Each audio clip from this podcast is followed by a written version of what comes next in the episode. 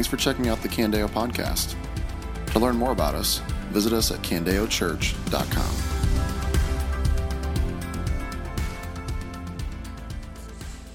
In January of 1925, a horrible bacteria disease called diphtheria was ravaging a village in Nome, Alaska, and unfortunately, it was targeting children who were wheezing, gasping for air, and ultimately dying. The only doctor in the village was doing the best he could, was trying to quarantine people, but he knew there was no hope without the antitoxin serum. Unfortunately, the closest serum was a thousand miles away in Anchorage, Alaska. And there was no way to get that serum to Nome uh, through plane or ship, just the reality of Alaska in the wintertime and the location of Nome. And the nearest train station was almost 700 miles away in Nenana, Alaska. So the territory's governor decided to put together a round the clock relay of sled dogs to transport the serum needed to the village. So on a cold night on January 27th, a train rolled in to Nenana, Alaska, and a guy by the name of Wild Bill Shannon strapped a 20 pound parcel of antitoxin serum to his sled. And he looked out in front of him and saw his nine sled dogs and the horrible winter conditions in front of him. And he knew what had to be done. This in history is often called the Great Race of Mercy. And you can read it on History Channel's website, which is where I found those details. Or you could watch movies like Balto or Togo. Or you could watch the Iditarod race that happens every year up in Alaska to honor the over 20 mushers and 150 sled dogs who brought the serum to Nome, saved the children's lives. Now, I want to go to that moment where Wild Bill is strapping the parcel to his sled. And he's looking out at what's in front of him, and he knows why he's doing what he's about to do. It's to save the lives of these children in this village, ultimately. But I'm sure he had to think at some point how in the world are we going to do this? That night was negative 60 degrees. So, hypothermia and frostbite were very real realities for not only him, but the other mushers that were going to go ahead of him. How are we going to accomplish this impossible task? We've been going through John chapter 14, and last week, Stephen unpacked a passage that showed us why we obey Christ's commands. And it's very simple it's because of Christ's glory. Because of the glory of Jesus, we obey his commands. I want to ask a different question this morning. How do we obey those commands? Because if you look at the first verse of our passage, it says, If you love me, you will keep my commands. If we're being real, we go, Man, we are broken, fickle human beings that are quick to walk away from our Father. How in the world are we going to do that? It seems impossible.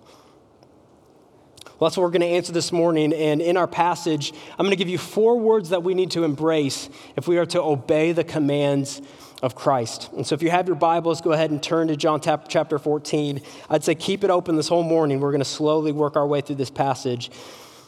But the first word I'm going to give you of something we need to uh, embrace to obey Jesus is the word power. We need to embrace the power specifically of the Holy Spirit.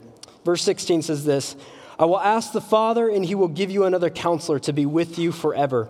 He is the Spirit of truth. The world is unable to receive him because it doesn't see him or know him, but you do know him because he remains with you and will be in you.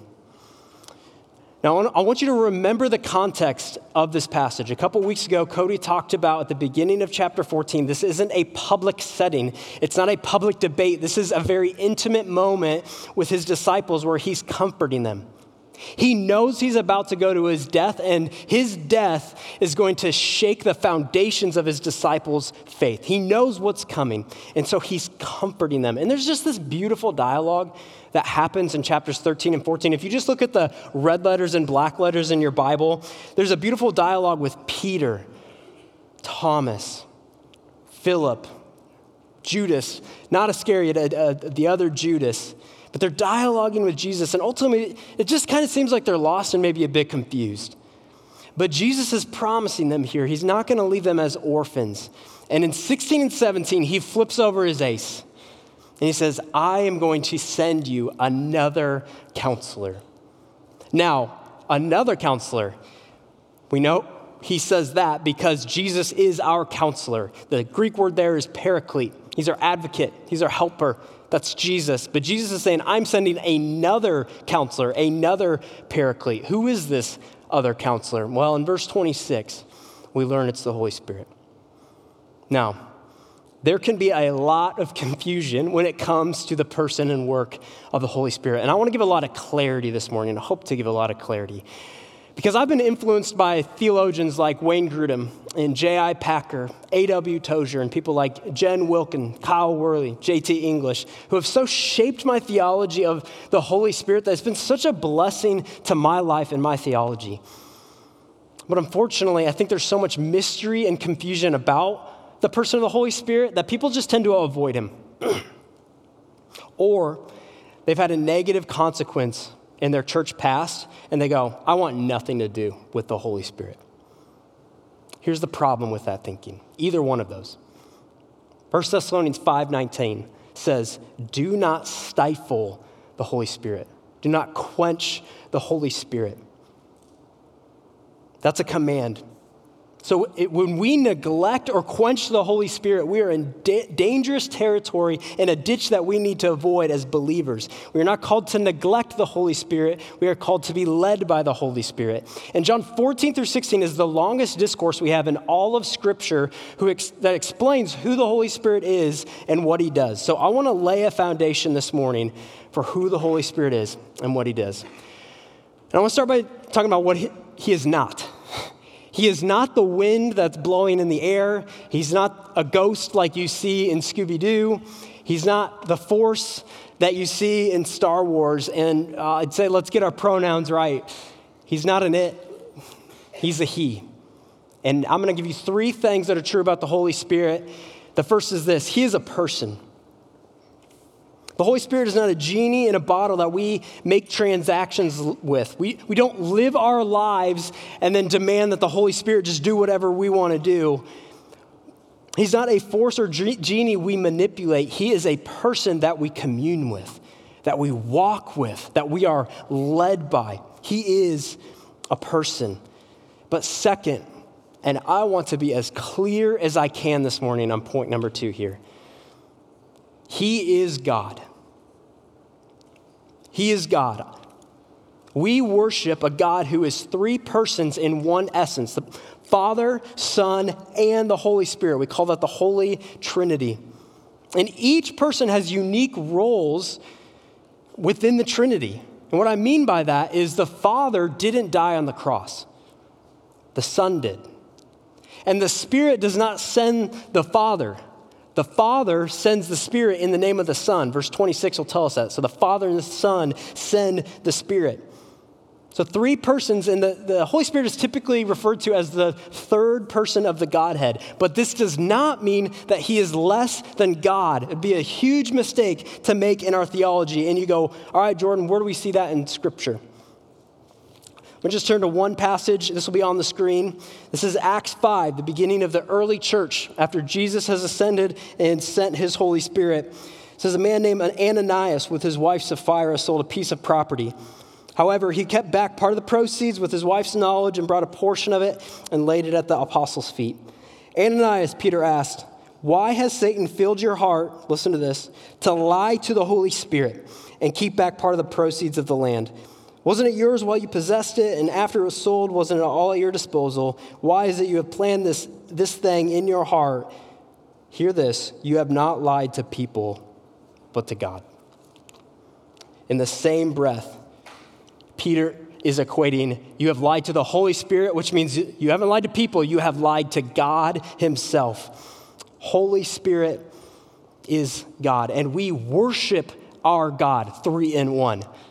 I don't know if you guys grew up singing the doxology in your churches, but it ends by saying, Praise Father, Son, and Holy Ghost. We praise all three. So the Holy Spirit is worthy of all praise, honor, glory, and adoration. He is God.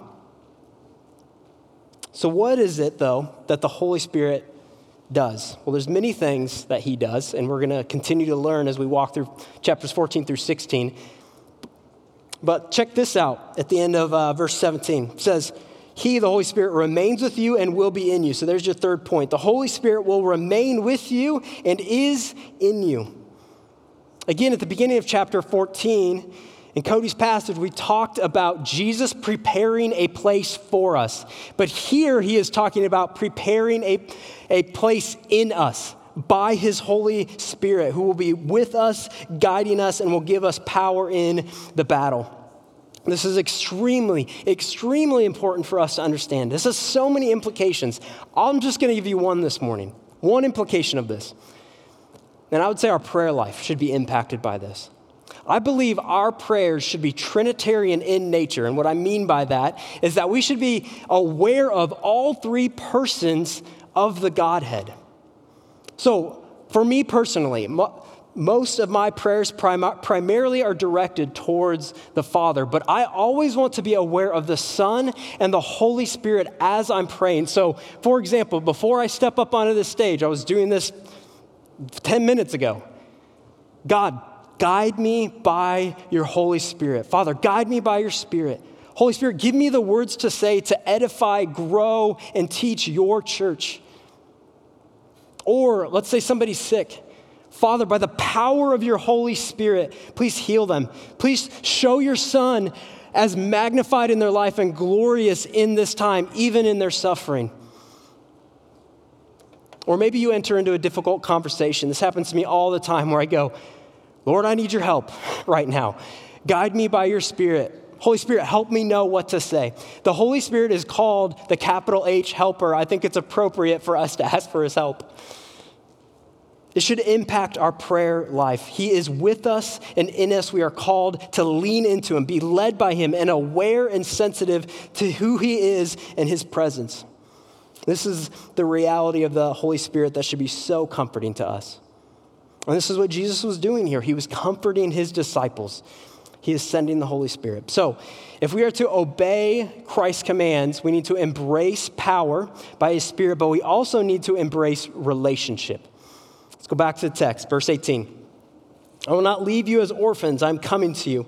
In a little while, the world will no longer see me, but you will see me because I live, you will live too. On that day, you will know that I am in my Father, and you are in me, and I am in you. The one who has my commands and keeps them is the one who loves me, and the one who loves me will be loved by my Father. I will also love him and will reveal myself to him.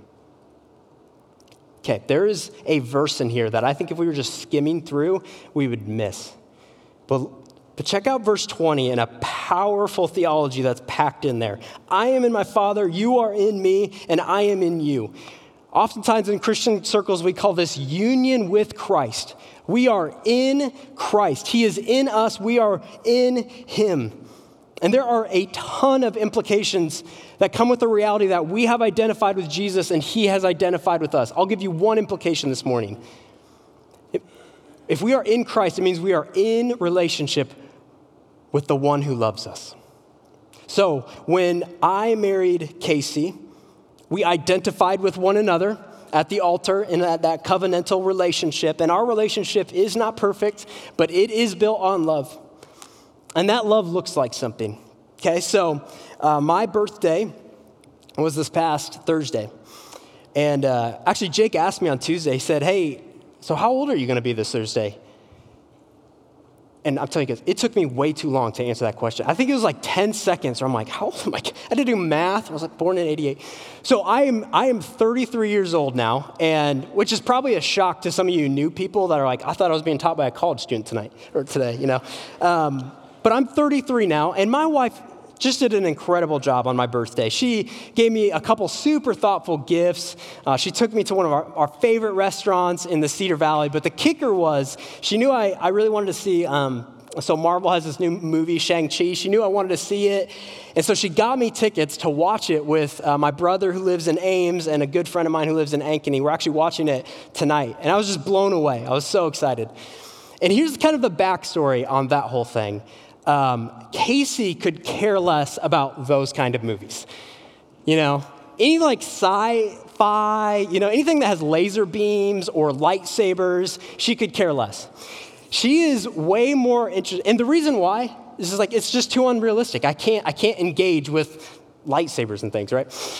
So, but she loves all sorts of other movies, action movies. But the one type of movie she definitely loves is uh, Hallmark Christmas movies, which is upon us. She she lo- oh man, uh, you guys are ripe with that. Oh man, so she I, guys, I don't mind the Hallmark Christmas movie. I will gladly watch them with my wife. They're great. It's awesome. I just think it's funny because uh, to me, Shang-Chi and the Legend of the Ten Rings looks way more realistic than any Hallmark Christmas movie I have seen. Is that too far? No? I might get some hate mail later this week. Um, that's fine. I stand by it. The point is this Casey could care less about that movie, but she loved me, she served me, she went out of her way, and with a joy filled heart. She, she didn't come to me and go, begrudgingly, go, here's your dumb present. Happy birthday. You know, she was so excited to, to show me the surprises she had in store for me. Because what's true is that when we are in genuine relationships, that leads to genuine joy filled action. Love looks like something. The same is true with Jesus. You can't get any more black and white than this. Verse 23 If anyone loves me, he will keep my word. 24 The one who doesn't love me will not keep my words. If you are in Christ, you are in relationship with Him, which means you love Him, which means that love looks like something, and it looks like obedience to His word. You can't love Jesus and not His word. Obedience is not a prerequisite to salvation, but it is the overflow of our love of the one who brought us into relationship with Himself. All over Scripture, we see this true love manifests itself in obedience. So, how do we obey God's word? Power, we embrace relationship, and third, we embrace scripture. Verse 25 I've spoken these things to you while I remain with you, but the counselor, the Holy Spirit, whom the Father will send in my name, will teach you all things and remind you of everything I have told you. This is beautiful. The Holy Spirit, whom Jesus has sent, is going to help us to learn and be reminded of Scripture. I love this because Jesus isn't walking away from his disciples going, Good luck, right? He's sending a counselor to help them, to remind them of what's true. He's sending them literally the Spirit of truth, verse 17. And I think it's worth noting, I, I just want to mention this this morning. Um, Holy Spirit and the Holy Scripture are not enemies. I think sometimes people can go, Well, I'm, I'm a Bible person and, uh, or other people, I'm a Holy Spirit person, as if they're at odds with one another. But they're not. You, you can't pit those two against one another. You can't, they're two separate things, Holy Scripture and Holy Spirit, but they are not enemies, right? They are two sides of the same coin. 2 Timothy 3:16 says that all scripture is God-breathed. It is inspired by the Holy Spirit, which means very practically that the Holy Spirit will never lead you to do anything that contradicts his word. So, so if somebody says the Spirit is leading me to do X, Y, or Z, and that thing contradicts God's word, I think we can confidently say, I don't think that's the Spirit. Spirit always pushes us to what's in line with Scripture and always magnifies the Father and the Son. So Jesus is promising his disciples he will teach them and remind them. What does it look like for the disciples? Like, get in their shoes. What did this look like for them? I, I think very simply and very practically, the Holy Spirit helped some of these disciples write the Holy Scripture that we have today. He reminded them of what was true, which should give you confidence that although broken people wrote the scripture, the perfect Holy Spirit inspired the scripture, and we have confidence of the accuracy of the Bible. He reminded them of what was true, of what Jesus said. So that was them, but what about us? Since none of us are going to be writing any Holy Scripture anytime soon, what does this mean for us? I think the first is this the Holy Spirit helps to illuminate the Scripture for us. Illuminate the Scripture. Now, that sounds like a very fancy mystical word. Very simply, the Holy Spirit helps us to read and understand the Bible correctly. This is a gift that is given to believers. That, that all of a sudden the, the Bible starts to like, everything starts to click. Everything starts to, not everything, but things start to make sense. And, and maybe you've experienced this where you put your faith and trust in Jesus, and all of a sudden it's like, man, I'm starting to really understand the things in the Bible. I'm starting to connect dots that I'd never seen before. So, what the Holy Spirit does, it's almost like a dimmer switch in a room where He's slowly turning up the lights, and you're going, man, I never saw that before. Never saw that before. Isn't this awesome? He's illuminating the scriptures. Now, this doesn't mean that every time when you wake up and read God's word that the heavens are going to open, you'll get goosebumps and liver shivers. It's not like the normative pattern, right? What this does mean, though, what I, believe this is a call for, is for us to be in our word daily, reading, understanding scripture, and the Holy Spirit is promised to help us in that. And it's also a call, I believe, to stay in Christian community because I believe the Holy Spirit also will use other believers to show you things in God's word that, that maybe you'd never seen before. So the Holy Spirit helps us and teaches us by illuminating the scripture, but he also reminds us of the scriptures. He brings scriptures to mind. And I love this because honestly, pastorally, when I enter into shepherding others, I'll get into dialogue or I'll be praying for people. And, and, and, like a passage or a verse will come to mind that I'll, I'll kind of speak over that person. It's like, man, that was so helpful. Or if I'm shepherding my own soul and I'm in a tough spot and I need to hear truth and a verse kind of pops into my head, or I was like, oh man, that's what I needed. That's what I needed to hear. I, I think we can safely say that the Holy Spirit guides us into the truth of Scripture that He inspired. So, if you're not picking up on this yet, it's pretty impossible to obey the commands of Jesus without the power of the Spirit. We can't do it on our own. We need to partner with the Spirit. I believe this is one of the reasons Jesus said, It is better for me to leave and to send my Holy Spirit. It's that important. So, how do we obey God's commands? We embrace power, relationship, scripture, and finally, the peace that Jesus offers us. Verse 27. Peace I leave with you, my peace I give to you. I do not give to you as the world gives. Don't let your heart be troubled or fearful. Again, remember the context. Jesus is about to leave and he is comforting his disciples, and he is saying, I'm going to give you peace. How do you think that peace is going to be provided? I'm going to sound like a broken record. The Holy Spirit Galatians 5 tells us the fruit of the Spirit is love, joy, peace, patience, and so on. The Holy Spirit is going to provide that peace for us. But this is a peace that is very different from what the world or our culture has to offer. When we think, or our world thinks of peace, we typically think of temporary happiness or an absence of, of like conflict or turmoil. But this kind of peace that Jesus is promising is much deeper. It's the kind of peace that remains even in the midst of turmoil in life. The kind of peace that maybe you see it in people where they just have this like calm, humble confidence about them, even in the sufferings of life. And you go, how do you have that? Jesus is telling his disciples, do not be afraid, do not be afraid, rather dive headfirst into my peace. Now, how is it we can have this peace? Or maybe I'll ask it this way why should we not be fearful? So, my, my sport in high school was basketball. Uh, I went to Iowa Mennonite School. Uh, we had some great basketball teams, so it was a really big deal my sophomore year when I was given a varsity jersey and brought onto the team. I'll, I'll never forget that moment of when I got, I remember where I was at when I got the jersey and bringing it home. So excited to tell my parents. And it was awesome because that year, my sophomore year, we had an awesome senior class and we made a deep run in the state tournament, which means I kind of got some of the perks that came with being on the team. So I got to miss school and jump on the bus and, and go with the team to Des Moines, got put in a hotel with the team. And then, like, the state paid for uh, like all of our meals, and we ate at uh, Spaghetti Works, uh, which is where I fell in love with pe- pesto pasta and has nothing to do with the sermon. Uh, I just felt like you should know that. Some of you guys like, pesto, how's he going to tie that into the Holy Spirit? Um, but more than having benefits and perks, I was on the team, which means when the team won, I won. And when the team lost, I lost.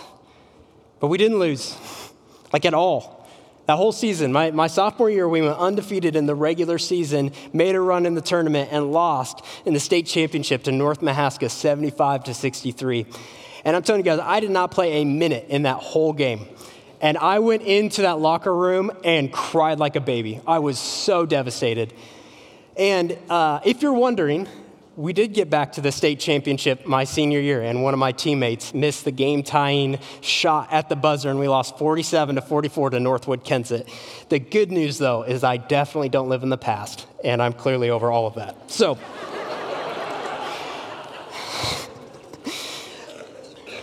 but when I was brought on the team, that had implications for my life, not only benefits, but what was true of the team was true of me. In the same way, when we have union with Christ, when we put our faith and trust in Him, that has very real implications for our life. Let's go back to the text. Jesus shows us why we can have peace. Look at verse 30.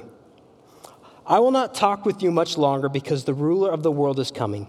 He has no power over me. Jesus here is reminding his disciples that they are at war and their enemy is real, and his name is Satan. And Satan was about to take his best shot at destroying the Son of God. John 13, 27 tells us that Jesus, or, uh, Satan entered Judas. And Judas went on to betray Jesus, handed him over to the bloodthirsty religious leaders of the day. And many of us know the story. He was, he was put in front of the Sanhedrin tried unfairly. He was led like a lamb to the slaughter before Pontius Pilate, beaten, mocked, scorned. And then he was taken to Golgotha, where he was nailed to a cross and died. And it was very likely in that moment that Satan thought he had won. Just killed, just killed Jesus. Son of God is dead. And likely for the next couple of days, the disciples probably felt how I felt in that locker room after the state championship my sophomore year. They probably felt like, we just lost. We, we identified with this Jesus guy. He identified with us. He became our hero, but now he's dead on a cross, and now he's in a tomb. We just lost. But what is it that Jesus tells his disciples in verse 30? The devil has no power over Jesus.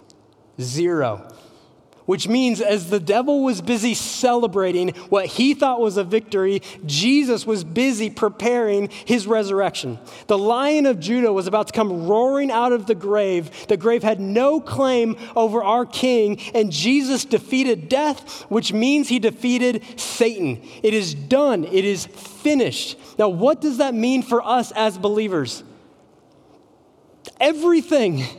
We are in Christ. So everything that belongs to him now belongs to us.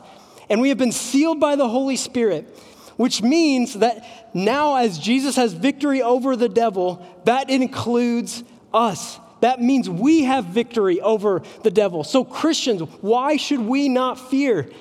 Because the devil, our greatest enemy in this life, has been defeated by our king, and we are identifying with him. We're on the winning team which means that death has no sting, that fear has no power. It's all gone because the mighty King of Kings has disarmed all of it. The war has been won. This is why we can have peace, Christian.